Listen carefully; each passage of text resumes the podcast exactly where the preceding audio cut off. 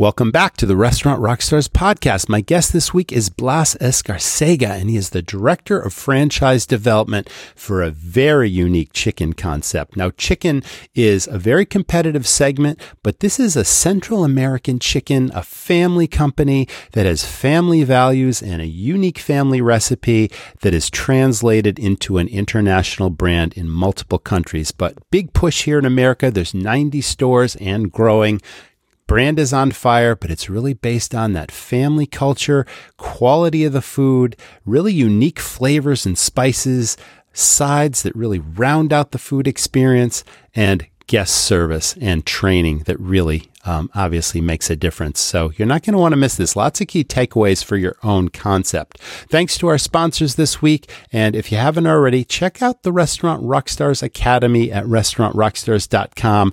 Now you can give access to up to 25 people in your organization to help you both learn the business and run the business. We're talking about leadership, cost controls and profit maximization, marketing firepower, growing that business, affinity with your guests, and really everything you need to run a more efficient and profitable operation only at restaurantrockstars.com.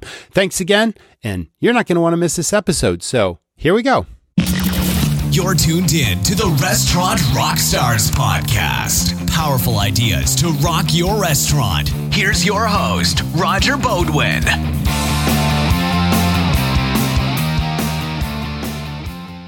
The busiest time of the year is coming. Is your staff ready for the holiday rush? Well, this year, give your team the gift of Pop Menu AI Answering, a simple solution for phones ringing off the hook. AI Answering handles calls 24 7, 365 days a year, so your staff can focus on in person guests. Customize your greetings and responses, answer common questions, promote specials and events, and send follow up links to ordering and reservations. AI Answering handles it all while escalating more complex conversations back to your team. Now, never miss another tasty revenue opportunity. Pop Menu is the marketing technology platform designed to make growing your restaurant easy. Discover more AI restaurant tools that turn your to do list into an already done list. Request a demo today, and my listeners for a limited time will get $100 off their first month plus lock in one unchanging monthly rate. Go now to popmenu.com slash rockstars. Again, get $100 off your first month at popmenu.com slash rockstars. Listen, from one restaurateur to another, and I hope you GMs out there listening as well are paying attention. You know, marketing should never be an experiment. Oh, I tried this or I tried that. No, any of your valuable dollars that you spend on marketing should absolutely be trackable. You should know exactly where the business is coming from and that it's driving return on your investment. You spend a certain amount of money, you want to make far more money in return from that marketing if you can track it. So pay attention. My friend Dyson runs a business called the Birthday Club, and his program is done for you because we know that everybody dines out on their birthday. It's a tradition, it's a celebration. But not only do they not come in by themselves, they bring many friends with them. They usually have free spending and large check averages. It's very profitable business. So why leave it to chance? Why let your competitors get all the birthday business? So again, the Birthday Club is a done for you program.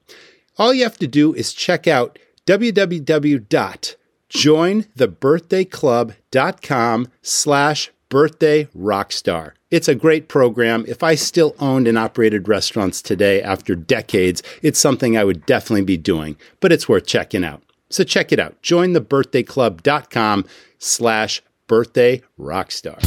Good afternoon, Blas. How are you today? It's great to have you on the Restaurant Rockstars podcast.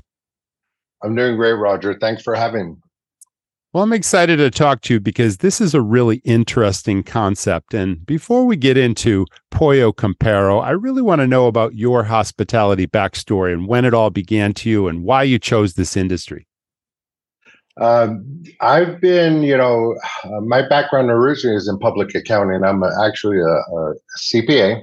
Oh, you're so a finance started, guy. I'm a finance guy. Awesome. So I started in the accounting industry and background, and I mm-hmm. did uh, public accounting. I worked for a big four uh, company for several years. Then my jump to the uh, hospitality was more in the food and beverage. So I did work for a beer company. uh, in my past. So Anheuser Busch, which is a large, uh, you know, beer company here in needs no introduction. World, was a company that I worked for um, yep. the distributor side. So I had experience in that. I also had a background in auditing uh, franchisees. Uh, some of the franchisees that I used to audit were uh, Sonic in the old days, back in the 80s and 90s. So I had a background in auditing uh, franchise concepts.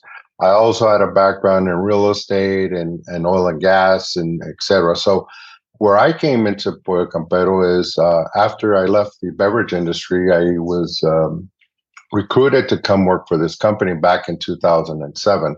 Mm-hmm. And at that point, I really didn't know much about Pollo Campero, but the more I read about it, the more excited I got about Pollo Campero. And it was a great story.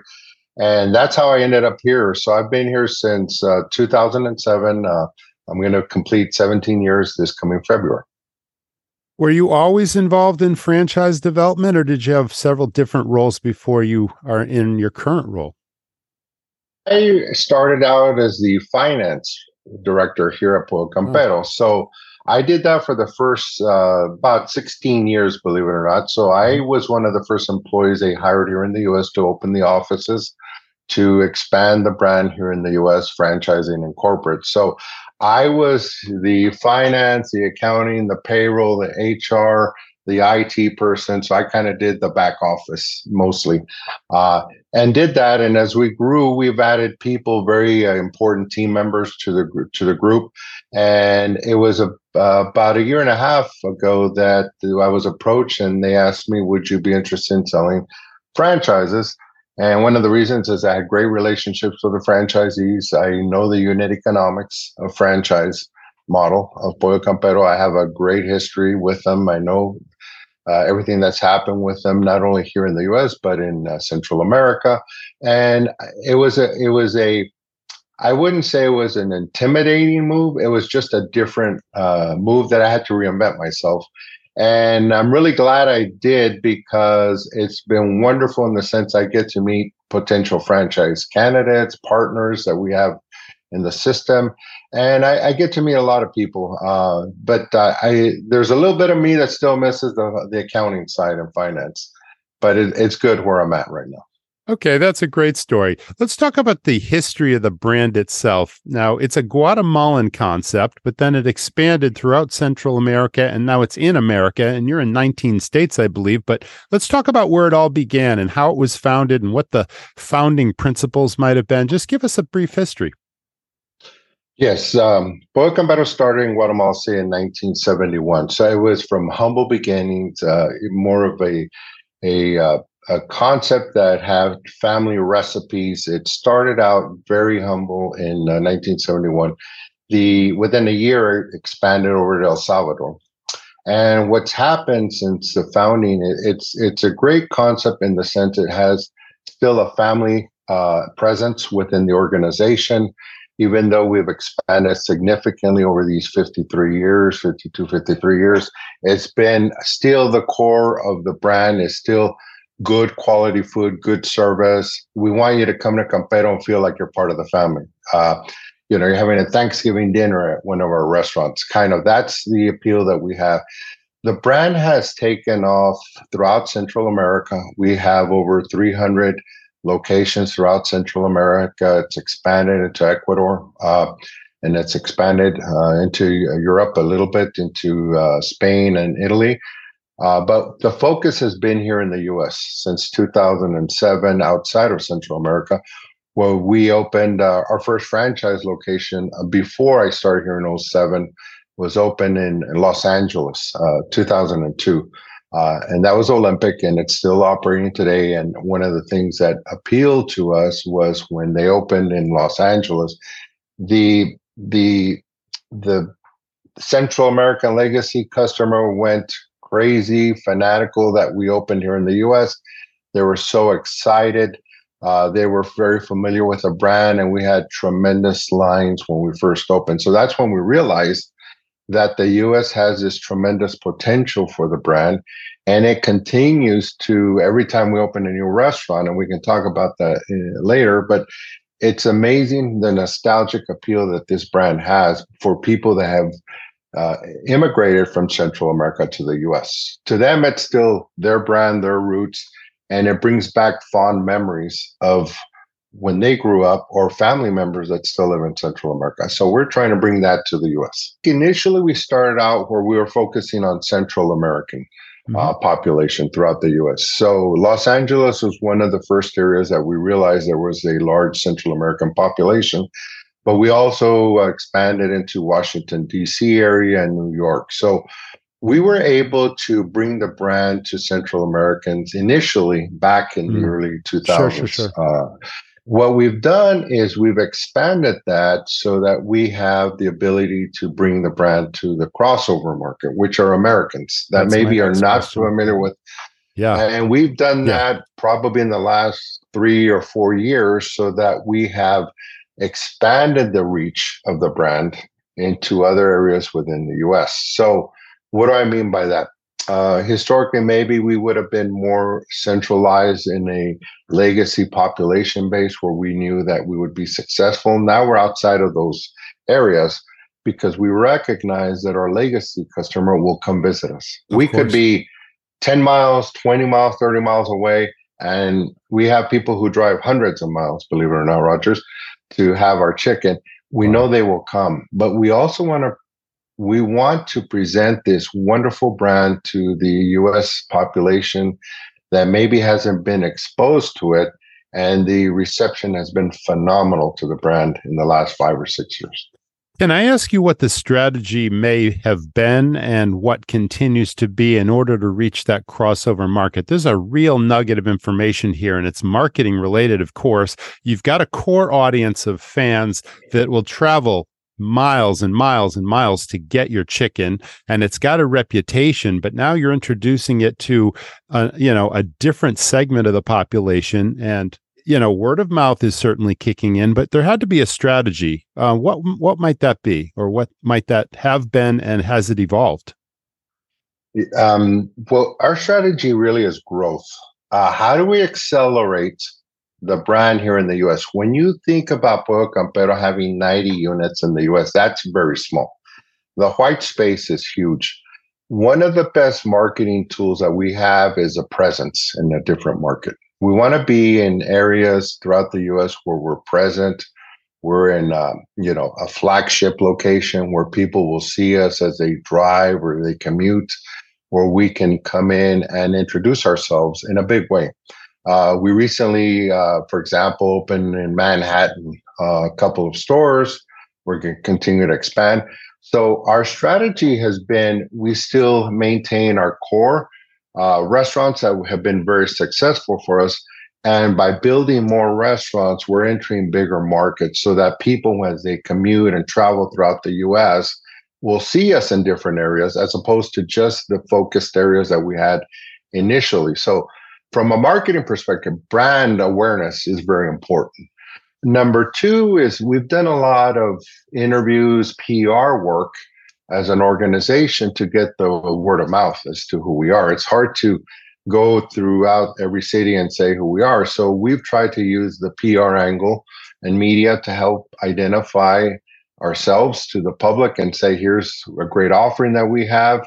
We have good food. We've done a lot of social media, whether in Instagram or, or you know TikTok and our web uh, site. And me as a franchise salesperson, I do a lot of road shows to promote the brand as I go out there. So it's not only promoting franchise sales, but I also promote the brand when I go to different cities to sell franchises. So it's a, it's a very uh, holistic approach that we're trying to do. But we always want to make sure that people understand this is a global brand. This is not a U.S. brand. This is a global brand with our heritage in Central America, and we're very very proud of that.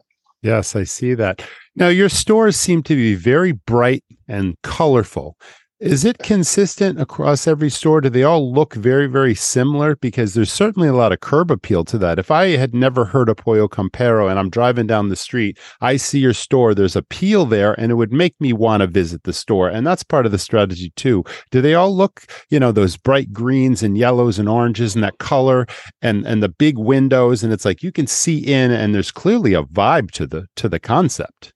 Yes, and and Roger, you hit it right on the head. We we try our best, and we've done a very good job to make sure not only the brand here in the U.S. is consistent from a you know a a uh, presentation prototype, uh, you know, uh, lighting because lighting does have a big impact, especially at night mm-hmm. when you mm-hmm. have the outline of the building uh, nice and shiny. So we've done very much to not only build our prototype to be very appealing to people who pass by our restaurant or to see it, but also to remodel our existing restaurants. So we we have go through an extensive remodeling program here at Pollo Campero to make sure that the customer experience is going to be the same no matter where you're at. Couple that with the fact that we also make sure that we're aligned with our Central American brand of Pollo Campero. You know, they have uh, the Central American uh, restaurants there, and we're very consistent. So we try to be a true global brand where consistency is the same, where whether you're in Guatemala or the US, that you feel you're still part of the brand. And the way I always tell people is if you go to our restaurant and you experience, uh, you know, the uh, the uh, the food and and the taste and and you know the customer experience with uh, communicating with our personnel, and you leave there and you say to yourself, "That's a Pollo Campero, we've succeeded." So that's kind of how we benchmark ourselves to make sure that we are very consistent with the franchise and corporate, as well as uh, uh, our restaurants throughout the whole world. So it's been very successful. And our portfolio is, is somewhat young also because our acceleration is happening in the last you know two to three years and our next five years are going to be very aggressive so we believe that by uh, remodeling the, the existing ones that we had in the base, which was not as significant going forward with a new prototype that will have a consistent brand. Okay, excellent answer. Let's talk about the chicken. I mean, it's a very competitive che- uh, segment, of course, and you can get chicken 5,000 different ways, as you know, but this is a family recipe. Is it authentic to the 1970s? Has anything changed, or this literally secret recipe continues to this day? It's still a secret recipe. And I don't, I don't even know what it's in, what the ingredients are, but I can tell uh-huh. you that this, the recipe itself is, and people always ask, what's different about the chicken? The mm. the chicken, first of all, is when we prepare our chicken is marinated before it even comes to the restaurant. So our suppliers marinate it with the special ingredients. Uh, as we bring it to the store fresh, uh, we we um, bread it through special breading. We have special breading that's part of the process that ensures that when we fry the chicken, it's in a pressure fryer that is sealed. So pretty much the chicken, when you prepare it, comes out very tender, crunchy, and juicy. What do I mean by that? You literally can eat it without having any grease on your fingers, which is something that is very unique for uh, I would fried, say so. fried chicken concept. Yeah. In fact, out I was in Austin uh, about you know about three weeks ago. We opened a new restaurant, and I actually bought some chicken, and I had to go to the airport. And on my way to the airport, I'm, I'm saying, I'm saying, how am I going to eat this? My fingers are going to be greasy. Well, I actually got a piece of fried chicken and was eating it along the way. And to my amazement, when I got to the airport, I looked at my fingers and I didn't have any grease. I didn't. I didn't really need any any napkin, which was amazing. I would and that kind of told me the power of what this special seasoned product that we have for fried chicken. So it's a unique flavor. It's very flavorful. All our meals are very flavorful from, you know, not only the fried chicken, we have an excellent grill product, grilled chicken, but the unique sides that we have, or whether it's plantains, uh, campero rice, campero beans. We just came out recently with a mac and cheese product, which the crossover the, cons- the U.S. consumer loves. Oh yeah, and, and the mashed potato too. I'd say right mashed potato, and and we have other products. Uh, we have yeah. uh, Campero, you know, nuggets uh, that are very tasty in a special sauce, and we have you know uh, uh, we have sandwiches that are spicy and regular. So we try to be very complementary with our existing menu, which the fried chicken is a hero. It's the one that has gotten us. It's the one that people come from Central America bring boxes on the plane and the whole plane smells like fried chicken from Pollo Campero. Nice. But it's something that when you taste it, it's very unique. It's very it's very distinctive, and it's something that is somewhat addictive. Uh, so once you have it, it's like you know what it's kind of different and you go to other player and you you kind of tend to come back to Pollo Campero and say this is unique this is good so that's kind of the formula that we've based our our uh, our fried chicken at Pollo Campero now, you're also offering a grilled chicken option, which is a little bit healthier for those that don't eat fried foods or whatnot. Have you been able to maintain the exact same flavor profile? It's just uh, a different texture or consistency to the skin itself and how it's actually cooked. Would someone be just as pleased with the grilled product as the fried chicken, which has made you famous? Yes. Um, as I mentioned a little while ago, you know, our our grilled chicken is very underrated. It's a citrus Peruvian style chicken. Mm-hmm. So when you taste it, it's very, very flavorful. It's it comes out very juicy and, and tender. And it's something that yes, uh, what we found is it's a great option for those that want a healthier option. Um, the people who tend to love our, our grilled chicken are someone that maybe are more conscious about what they're eating, but we have a great product that complements our fried chicken.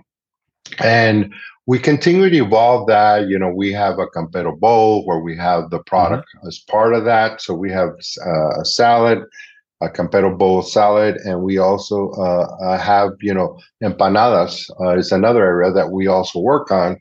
So this grilled chicken is a very good complement, but it's very good. And I, I keep saying this to everyone.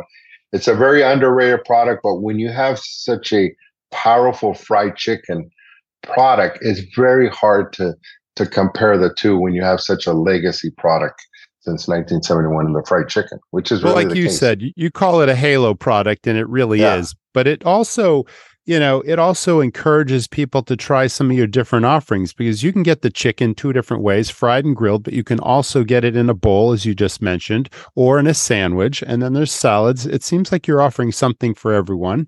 And the sides, of course, and must have tremendous kid appeal too, right? The, the kids really like it. Yeah, we we we do a lot. We have a our pollito, which is our Pollo Campero mascot, is is a, is a chicken which is very well known throughout the hmm. world if you're Central America or you know okay. the brand. Yeah, so the mascot. It, it's uh, it's he's a very powerful figure. We love him. He represents the brand. Kids really love to see him, and families. In fact, people love to take pictures of him. So we try as much as a brand to be a family brand. Uh, you know, offering family meals. We want you to come in the restaurant and enjoy the, you know, bring 10, 20 people in the restaurants put the tables together, enjoy the meal here because, as I mentioned earlier, I've heard that Campero is like having Thanksgiving dinner. The food is so, uh, you know, the quality is so good, the unique offerings, the experience, the the you know the fact that the ambiance of the restaurant, they're very nice and beautiful restaurants when you go in there, and our our, our employees are also very welcoming in the sense they want you to be part of the Campero family. And we feel very strongly that once you are in our restaurant, you experience that, you will come back. And that's been the special uh, uh, secret sauce, I guess, for lack of better words, that has gotten us here to where we're at. And we're very excited about that. But kids are part of the family. And the more we have as part of the family, the bigger the families that we have, as part of the co- the happier we are. So we've been very blessed uh, that we appeal to a lot of families. Let's talk about the guest experience when they walk in the door of a Pollo Campero. Is it, um, you know, counter service or there kiosks where people order? If you've never been in before, you kind of look at giant menu boards. It's like, how efficient is the process and how does the process work in, in the stores? Our restaurants, you know, we have different consumers that come in our restaurants, but what we like to do is when a customer comes in our restaurant and is going to dine in, we always want to know if it's their first time employee Campero. So if it's a first time customer who comes in, we want to introduce them to the flavors we have. Um, so what we tend to do is be very informative as to not only the food that we offer, but what makes it special. You know, you know where we come from so we're very proud of where we come from we're very proud of the heritage that we represent. So we try our best to engage with the customers. But to your point, you still have to be efficient when you're serving customers. So it's you know there's lines behind others, and you you, you don't mm-hmm. want to be there too long.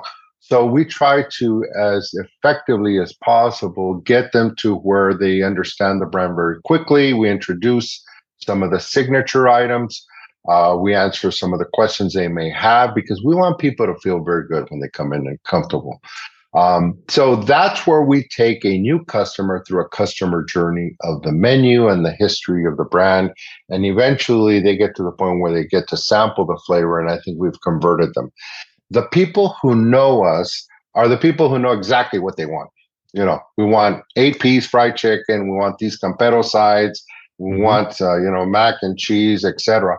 So those tend to be a lot faster as far as processing them through the through the queue of, of the customer uh, counter.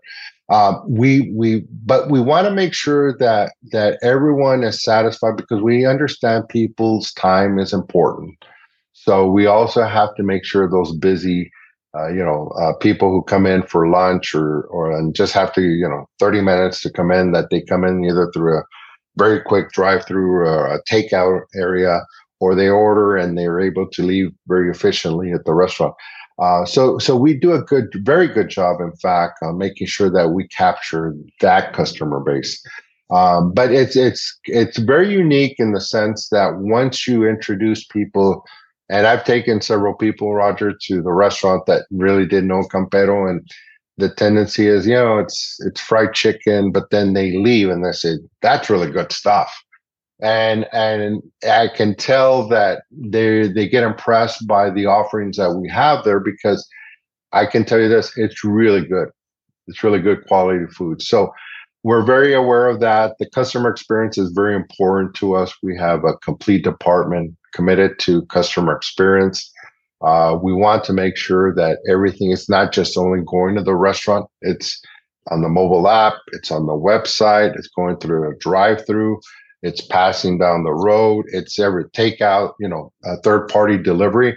All of those touch points are part of the customer experience, and we have to make sure we're consistent with the message and the approach of how we protect the brand here in the US. So that's kind of how we we're able to manage. But we've trained our people to really understand who our customers are when they initially come in the restaurant and how do we address their their needs immediately. Let's talk about the guest service component. If you've got a whole department around that, then obviously that's helping to ensure the consistency of experience from the guest to the uh, the actual Pollo Campero representative that's actually introducing them to the brand or telling them something about it. Let's talk about the training and, and how that works and how you can maintain that consistency with a new hire. We have a very, uh, I don't want to say rigid, but we do have a very detailed training program here at Campero.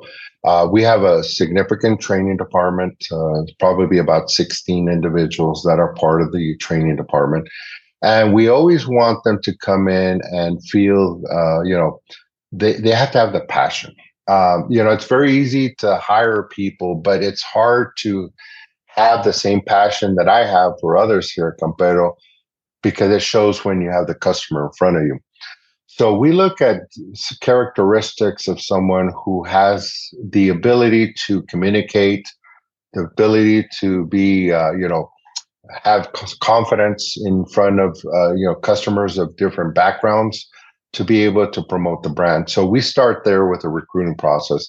Then they go through a, a training uh, uh, program here at Campero, whether it's at the restaurant or here at the corporate uh, office, to really understand a deep dive of who we are. You know, what makes us special? Why do people come to Pollo Campero, drive 200 miles for fried chicken, you say, why would you drive 200 miles for fried chicken? Yeah, that's well. Amazing. You have to explain. You have to explain to them why they do this.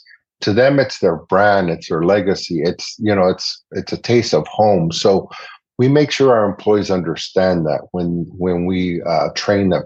We make sure they go through all the standards necessary. You know, we make sure that you know that we treat all our uh, customers politely, and you know all the soft skills necessary to to be able to appeal to people from different backgrounds. But we also know that they have to be capable of doing whatever restaurant capability needs are there. You know, whether it's preparing the chicken, ringing up the chicken, or serving, you know, whatever you need as an expediter.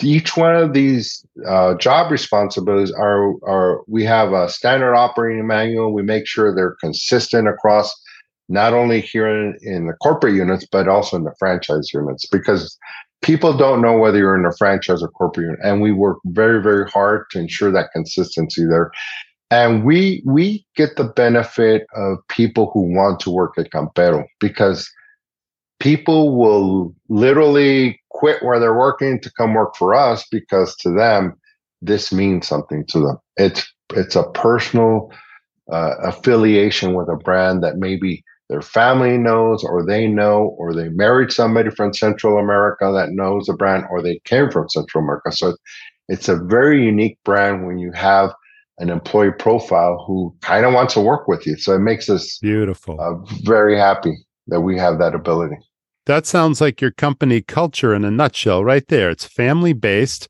and it's clearly a camaraderie or chemistry of the teamwork people that understand the values they can impart those values to the guest and they can relate to the guest and it's the guests are family and the team is family. That's what it sounds like to me. Would you say that's true? Listen, when I ran restaurants, I had my core values, the things most important to how I ran my restaurants monitoring daily operations, training my team for consistently great guest experiences, food safety, quality assurance, and preventative maintenance. All this took a system. Well, here's what Xenia can do Xenia gives you a modern app really an operational base camp that scales standard operating procedures, trains your team, controls operations, and even manages food safety. Now, I really like their sensors that continuously monitor temperature for fridges and freezers so you can proactively prevent inventory losses. Now, how valuable is that? Now, whether managing a single or multiple locations, the Xenia app helps you ensure consistency, compliance, and accountability across your operation. You can see full detail in real time from anywhere in your Xenia dashboard with automated reports right to your inbox. Now, again, this was vital in my restaurants. Xenia is offering my listeners white glove service with free onboarding and implementation so you can jump straight into immediate usage and value. Xenia starts at just $69 per month per location. So get my special deal at www.xenia.team slash rockstars. Xenia is spelled X-E-N-I-A. Yes, and uh, we we definitely promote our values here at uh, Pollo Campero, you know, and it's not just here, but uh, throughout our parent company in Central America. It's something that is very dear to us from the founders. We take it very, very serious, uh, and we're very proud of that. And that's when you think about putting everything together as far as making people feel good about themselves, helping them out, uh, you know, a helping hand when necessary it, it really adds the uh, it really adds the uh, appeal to the brand to to people who don't know us. It, it really says something that you guys are special, you guys are different, and that's what we're aiming for here in the U.S. Because I really do believe we're very special as far as a brand. Uh, there's not very many brands that are family owned still that have carried on That's this true. tradition for over 50 years. It yeah. hasn't changed. That's I mean, a legacy. like Mm-hmm. That's a legacy. Quality is quality. There's no shortcuts here at Pocom, but we are going to deliver what we said we are going to deliver. And if we don't, we're going to make it up. But uh, I'm very happy to say that we really are able to execute uh, the experience to the customer when they come in. You know, much of the quick serve restaurant world, at least the largest franchises, are constantly coming out with new menu items, whether they're limited time offers or they're trying to roll out something that becomes the next biggest thing. And it's obviously to stay ahead of their competitors. You've got a core menu. Do you often or at any time add new items or do you have an R&D process to do that? How tell us about that process if it happens at all. Sure, we do have a, a dedicated R and D department here at Pollo Campero, not only here in the U.S. but uh, also within uh, our parent company in Guatemala City. Mm-hmm. So we do do uh, different menu offerings. We we we understand that the palate changes. People want to you know taste different things. There's different trends. So yes, we have our core menu that is consistent, but we also have limited time offer products. For example, next year we're going to come out with two new sandwiches, which we're going to test. Uh, we're in the testing phase, and we believe they're going to be very successful.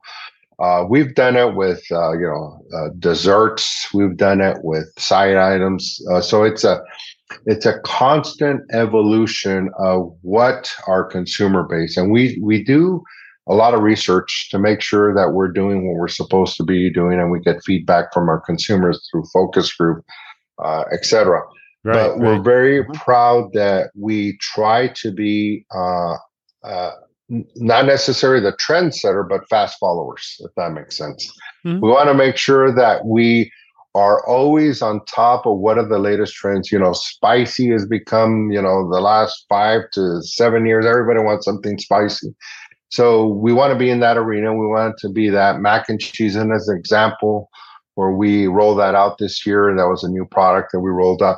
So yes, we are constantly, and for 2024, we do have some products that we will be rolling out, and we believe that the customers will really accept it as part of an LTO. And if they're very successful, they might be part of our permanent menu. So we do have a, a lot of constant focus on trends and making sure that we address those with uh, different items on our menu.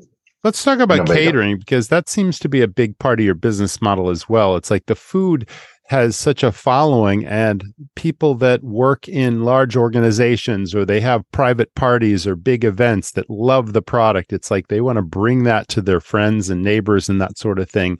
Is catering a big piece of each store's uh, revenue model?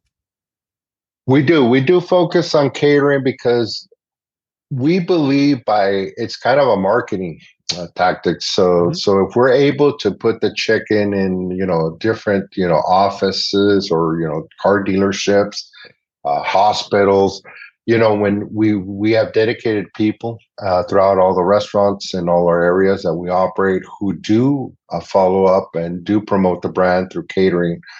And we do a very good job to make sure that we reach out to these consumers who maybe maybe someone in the office knows Campero and they want to cater, but not everybody in the office knows us. So we try to make sure that that customer experience through their catering program is a very positive experience. And that's part of the customer experience we we're talking about. So what do I mean by that? You know, the packaging has to be good. The food has to be delivered very hot. The presentation is wonderful. And the welcoming that we do as far as serving the product and making sure that we address and explain to them our brand as we're catering these different events. So it's not just delivering chicken and walking away. No, it's delivering an experience. Thank you. So we yes. so we make sure that you know packaging is very important. The product, you know, arriving warm and hot and all that is very important. Presentation is very important. But also behind the scenes, how can we make sure that the person who's trying this for the first time gets a an understanding of who we really are. And after that experience they tend to come and want to know where we're at and we let them know where we're you know physically where we're at and who we are in the history. And they become customers. And it kind of snowballs from oh, there yeah. because it's a strategy. And one of the things that we've we've been very blessed with is our product is so good and i'm not lying to you roger but I, I don't think I can taste it ever... already, Blas. I can taste your chicken, and I've never had it. Just for your description, I don't think anyone has ever said they don't like it. Is uh-huh. is a compliment. So we try as much as possible to get it in different people's mouths and have a sample and try it. And we believe once they have that and we execute that properly, we we we we have customers who will be in our restaurant, and our job is to make sure they keep coming back. So that's where the customer experience is very important when they come back, especially new customers. But I we've been blessed that you know the the product, the chicken is is so good that people want to come back. It makes it easier when you have that. Do any of your stores have drive-throughs? Does the concept lend itself to drive-throughs, or even for the future? I mean, where where yeah. do you stand on that? Yeah, we we focus more on freestanding drive-through locations, whether it's corporate or franchise. Now we do have within our our portfolio inlines and in caps, and they're all very successful. But to really bring the brand uh, to where the brand awareness uh, is is where we want to be, in especially in new markets, we want to make sure we have a freestanding with drive-through. Uh, so we are requiring our franchisees, if they're opening in new markets, to have freestanding with drive-through, uh, and we're doing it for corporate. We're opening, you know, restaurants in Orlando and, and at the end of the year, and some other markets in Phoenix next year. That we want to be able to plant the flag and say, "Pollo Campero's here. Here's our flagship. Come, come try us," and then develop the whole market uh, for Pollo Campero by expanding that through other freestanding uh, drive-through locations. And once you kind of fill that the whole market with that, then you can maybe talk about an in cap with a drive-through or inline, where you just fill in the whole market. But predominantly, we're focused on that. But we also understand that it's getting difficult for corporate or franchise uh, to find sites that are freestanding with drive-through. So it depends on the market you're in. You know, some of these, you know, Manhattan, forget it. It's going to be impossible. Of course, yes. But if you go right. to somewhere, if you go to Texas, it's it's a lot easier to be able to find that. So that's kind of we make sure the portfolio is balanced, but our focus definitely is freestanding with drive. Have your concepts or your locations struggled with the labor crisis at all? And if so, how have you dealt with that? You know, when the pandemic hit, you know, it was it was, it was a it was a scary time for everyone because nobody knew what the future was going to be. We were very good as far as an organization in taking care of our people. And I think by taking care of our people, it resonated that that's that there was some loyalty that really helped us. Um, and it wasn't something that we woke up and say, we're going to do this. No, it's something that we already know it's the right thing to do. So by taking care of our employees during the pandemic, it really helped to uh, solidify us as a brand, a place that you want to work as far as a QSR restaurant. We have done a good job in mitigating some of the costs, and we do operate from a labor perspective uh, in, in, states that are very, you know, uh, minimum wages are higher than the average, uh, whether it's New York or mm-hmm. California. Yes uh-huh. So what yeah, we've tried to do is to optimize the kitchen area to ensure that we we utilize our employees um, as, as as as well as we can by you know saving steps. You know when you prepare the chicken, when you assemble the chicken, when you deliver the chicken. So we've done studies to make sure the back of the house is as efficient and as small as, as possible. We've also make sure that as we're recruiting uh, that they're people and I mentioned this earlier, they they kind of want to come work for us if they're from Central America. So of course, it helps that that they come to us and say, you know, I used to work at this QSR, but I want to work for you because you're my brand. So we've been able to have that, and our uh, employee base, the the road the uh, turnover is less than the restaurant industry. So we're very proud of that. Uh, and it's a lot of loyalty, but we also want to make sure we take care of our employees. So there's a, a value proposition that we have for them, whether it's benefits, whether it's ta- you know taking time off or compensation or you know development, which is very important for a lot of our uh, employees. They're excited that we're growing. They're an opportunity to uh, you know to maybe attain a, a, a position of higher standards you're in within the branch. You know, you could be a back of the house, now you're front of the house. You could be an area manager, director, because we're growing so fast. So those are the people that are are hungry and want to be part of this. So we've done a very good job of recruiting, retaining who we have through a, you know an employee value proposition, and also making sure that uh, they're connected with our customer because it at the end of the day it's a brand experience, which is customer and employee and making both of them happy really makes the brand experience at the end of the day so we're very careful that both sides are are well taken care of and we've done a good job of that so we're very happy but there's challenges everywhere and we recognize that. But uh, I think coming out of the pandemic, we learned a lot about ourselves as far as a brand. With 90 stores, there's leverage and economies of scale and purchasing and that sort of thing. But has inflation and supply chain issues hampered your efforts at all? Initially, during the uh, pandemic, yes, there was very significant. Uh, you know, you had inflation, you didn't have availability of restaurant equipment, products were scarce. So we were able to pivot, and we were able to pivot because we worked very, very closely with our suppliers, uh, whether it's food suppliers, whether it's equipment suppliers. So we were very well connected to ensure they understood what our pain was as well as their capabilities because it's you know both sides were struggling at the same time. Uh, so we we did that and we we yes we did incur inflationary pressures like everyone else. Margins were impacted uh, we adjusted uh, either through cost of acquisition where we tried as much as possible to renegotiate with our suppliers how can we become more efficient not necessarily raising prices because you still want to be a value proposition for customers. You want them to make sure that what they pay for, they feel they're getting value. And it's not always how much they pay, but it's a whole experience. So we had to make sure that we balance those out. Have we had to take menu price increases? Absolutely. But we also are very aware of what really uh, makes a good value proposition by raising prices. So it's both sides. How can we improve our our contracts? How can we get cost of acquisition down? And how can we still deliver the uh, customer experience if we have to raise prices? So those two is it's not as bad as it was. I would say about a year ago or maybe two years ago. It has gotten a lot better. I, I don't think we're a hundred percent there, but we're getting a lot closer, which it makes it very easy for you to be able to execute all these things.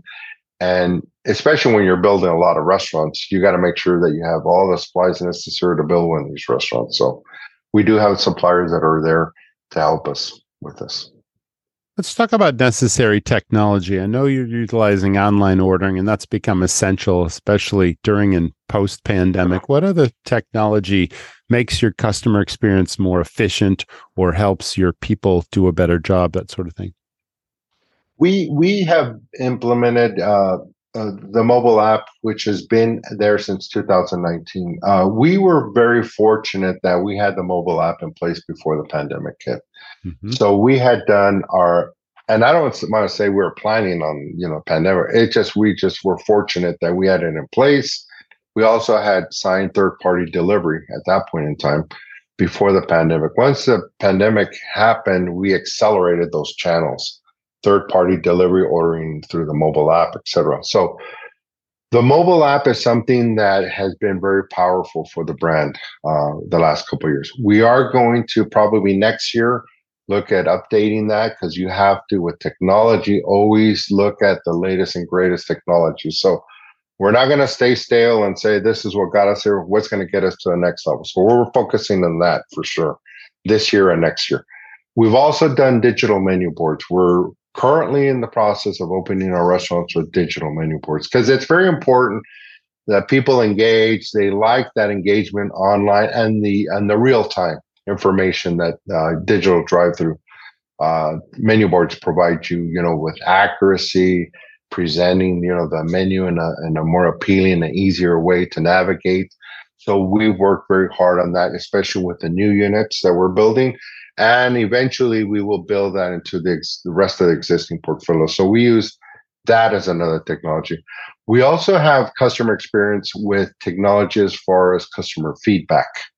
Uh, we do have a third party provider that gives us customer feedback uh, as well as social media, where we have the ability to go out there and grab all the good, the bad, and the ugly comments, bring them in house, analyze that information, and really focus on where are our areas of opportunity. You know, it could be this this week, it could be this next week and it can be specific to stores or regions. So we make sure that we look at that data on a regular basis, and we do meet to look at that because it's very important that that uh, continues to be one of our focal points when it comes to customer service.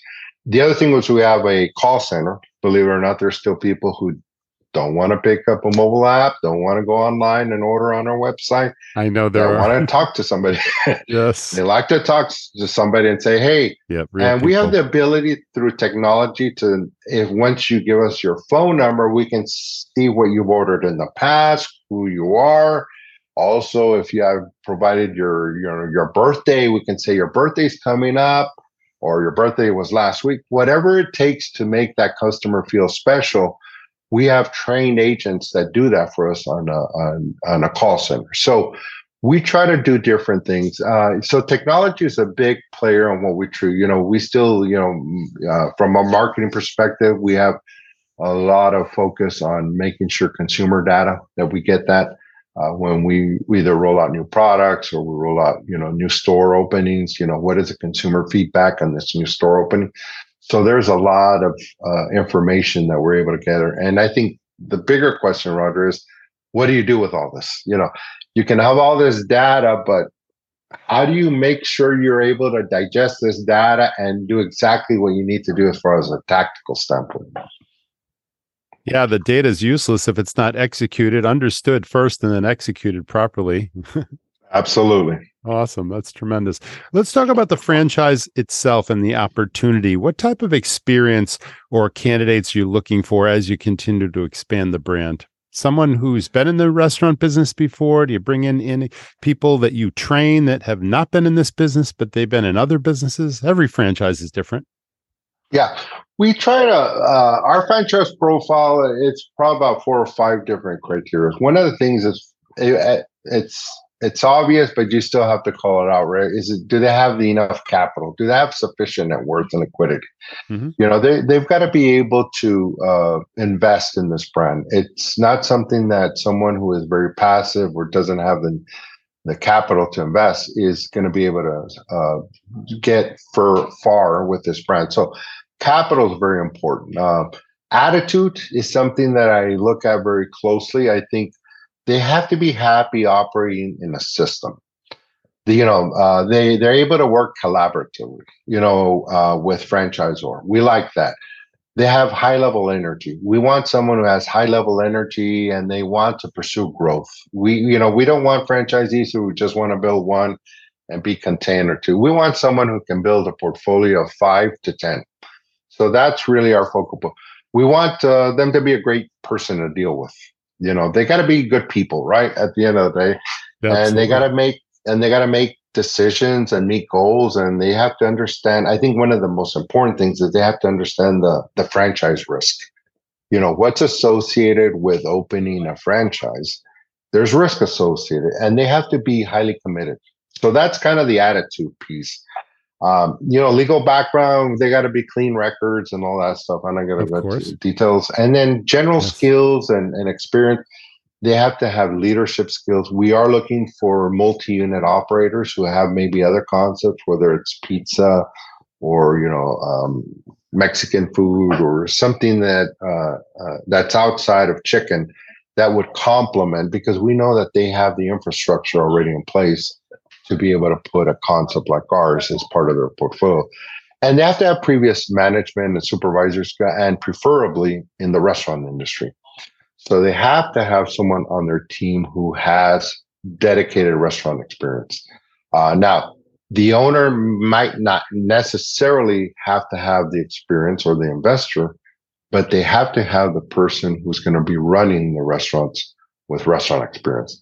And then uh, those are the, the the ideal candidates that we're looking for. And we've been very successful over the last year and a half to make sure that we are very transparent up front with our profile because we don't want them to waste any time or money, nor do we want to waste time and money if it's not a good match. So those are the things that we look like we look for, and excuse me, in a franchise.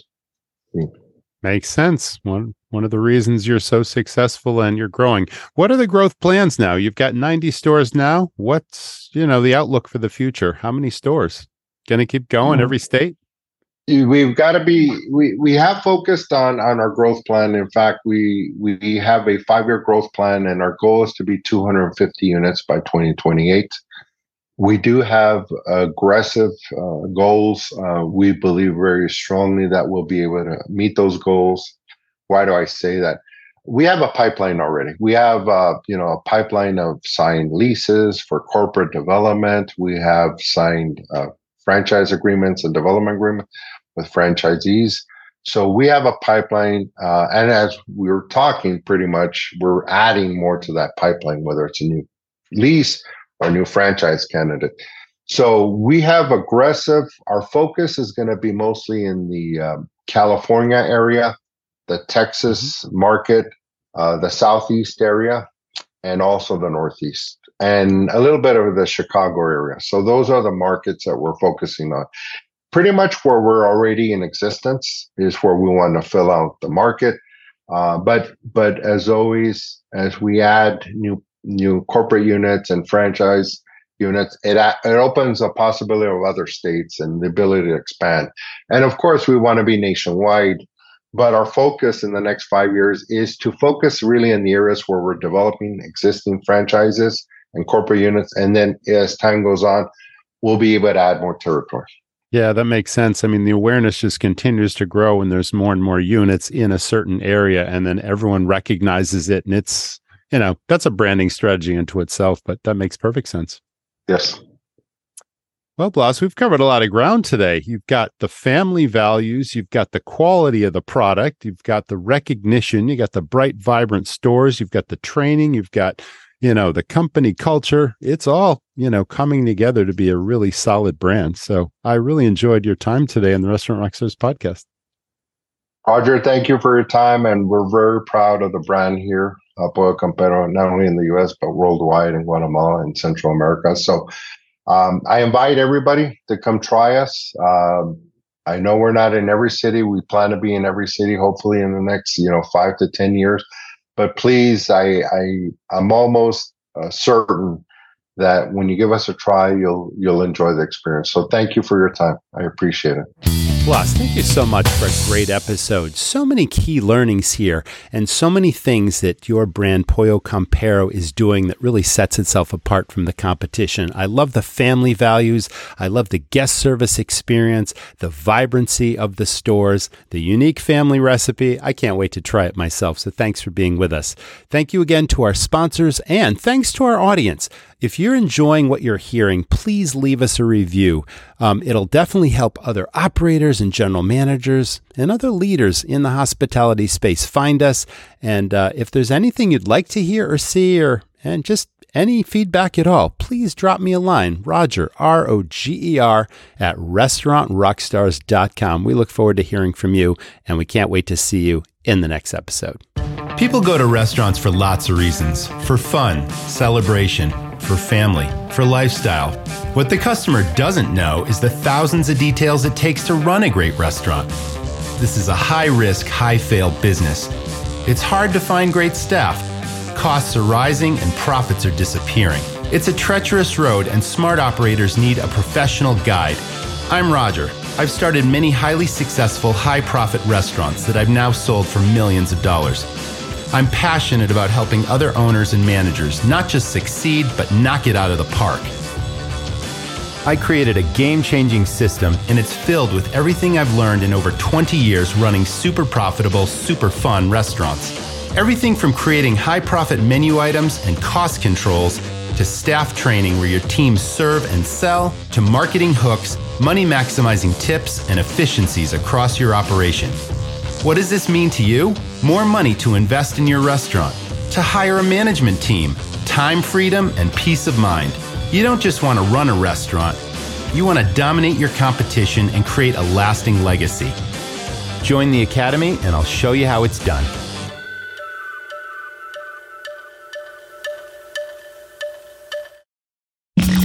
Thanks for listening to the Restaurant Rockstars podcast. For lots of great resources, head over to restaurantrockstars.com. See you next time.